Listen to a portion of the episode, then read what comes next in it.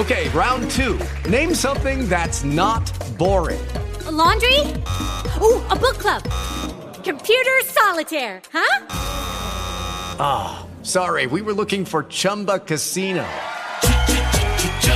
That's right. ChumbaCasino.com has over 100 casino style games. Join today and play for free for your chance to redeem some serious prizes. ChumbaCasino.com. No purchase necessary. Full prohibited by law. 18 plus terms and conditions apply. See website for details. Hello, everybody. Welcome back to the Ludini Rock and Roll Circus. My name is Lou Lombardi, aka Ludini, and today is Lyric Talk number four, where we are going to uncover the myth and the meaning behind Iron Maiden's classic Flight of Icarus. Stick around. You're listening to the Ludini Rock and Roll Circus, changing rock history one podcast at a time.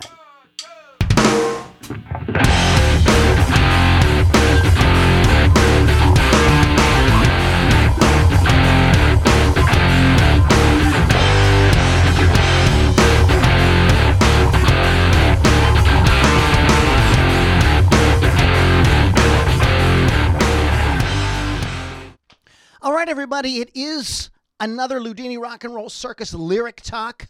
Uh, special shout out to all my brothers and sisters in my inner circle group that are hanging out with me live and supporting me while I'm doing this. If you'd like to know more about that, just go to loulombardirocks.com and you can get in and you can hang out and be part of the in crowd of people that are really passionate about great guitar driven rock, hard rock, rock and roll, metal, alternative. It's all there. It's all about them big guitar riffs. And we are talking about one of the biggest of all time. This song, Flight of Icarus by Iron Maiden, was this was their breakout single in the US, went to number three on the Billboard. This is a weird chart, uh, album singles chart. Um, I'm not exactly sure what that means. It wasn't like a big pop hit, but it was on the album singles charts. Uh, it was on the album Piece of Mind, released in, I think, 1983. I will double check that and make sure that I have that correct. If somebody has a has mm, says that I'm wrong on that, please don't yell at me. Just correct me gently. um, the song was influenced by the band's love of the song Holy Diver by Ronnie James Dio. So that's like a little thing that when I was researching this, I was like, that's cool. And I do hear the connection. If you listen to the two songs side by side, back to back, you can definitely hear a connection between Dio's Holy Diver and Flight of Icarus.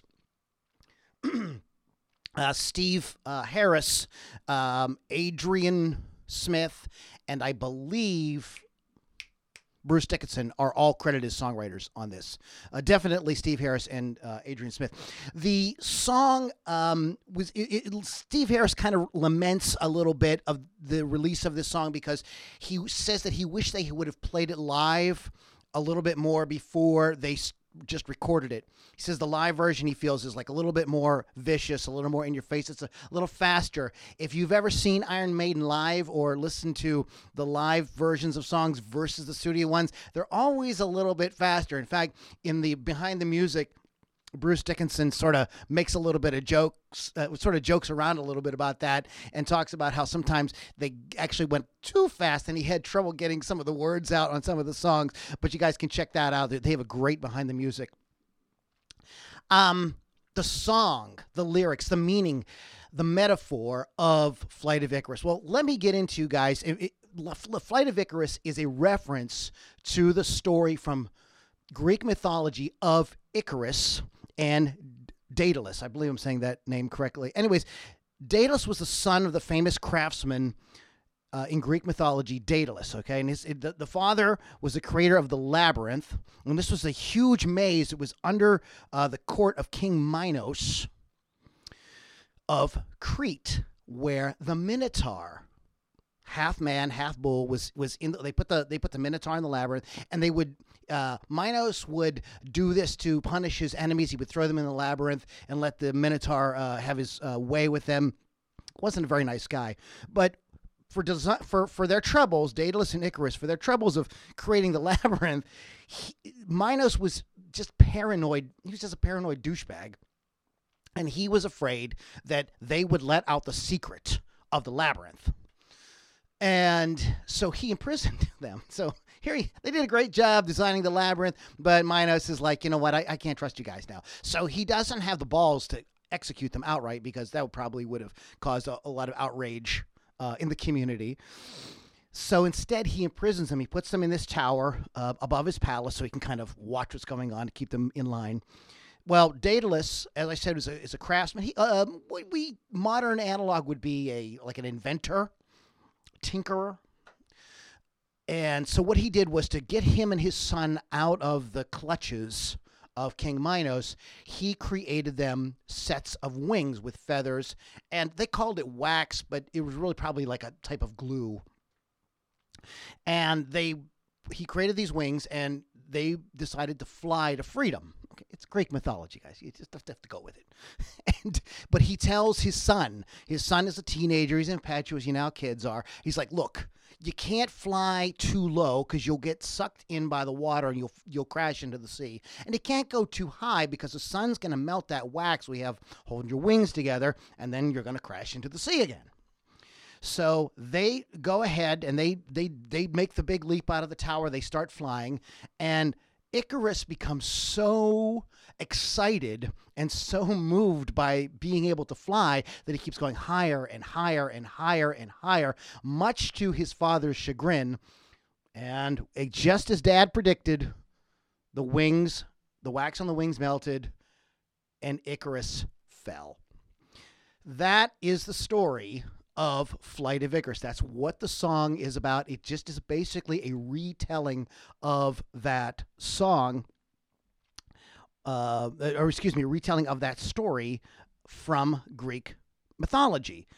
Um, so what is up with this? Why, why would uh, you know a rock band sing about this? Well, there's there's a couple things, and it it has to deal with the meaning behind the story. Now, the great thing about the Greek myths is they tell they, they tell a lot about human nature. In fact, um, the reasons that these stories came about and were created in the first place were people's first attempt to try to understand themselves spiritually, to understand themselves psychologically, to understand themselves emotionally to kind of get at who we really are, what really makes us tick as human beings. That is what these stories are all about. Despite what Ancient Aliens tells you, that is really what these stories, um, the, the origin of these stories.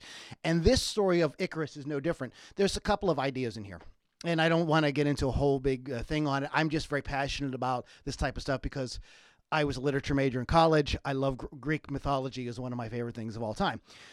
But the idea is there's a couple ideas here. One of them is the idea of the kids, right? When you're young and you're impetuous and you're excitable, it doesn't matter what mom or dad tells you, right? You're going to go out and you're going to do it.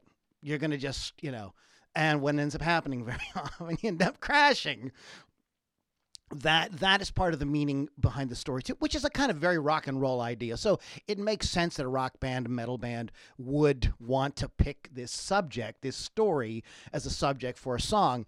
The other idea is a little more subtle, and there are different readings of it, and you may explore yourself. I, like I said, I don't want to take too much time with this, but another reading of it is the idea of what we do with our gifts, and what how to find this balance between exploring our gifts and being really excited about them versus allowing the ego to get us into trouble.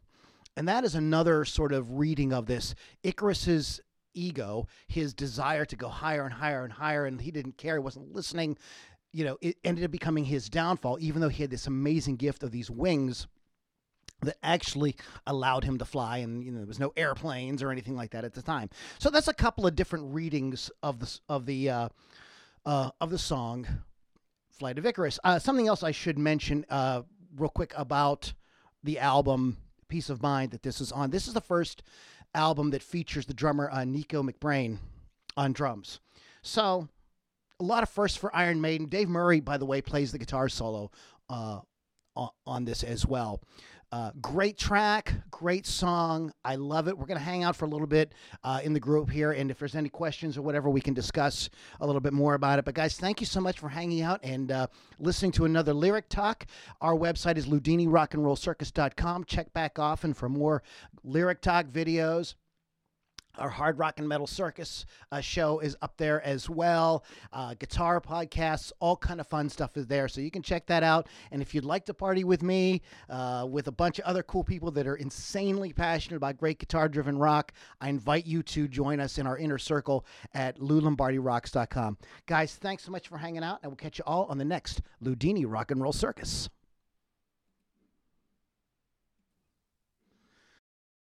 Hello, it is Ryan, and we could all use an extra bright spot in our day, couldn't we? Just to make up for things like sitting in traffic, doing the dishes, counting your steps, you know, all the mundane stuff. That is why I'm such a big fan of Chumba Casino. Chumba Casino has all your favorite social casino style games that you can play for free anytime, anywhere with daily bonuses. That should brighten your day a little.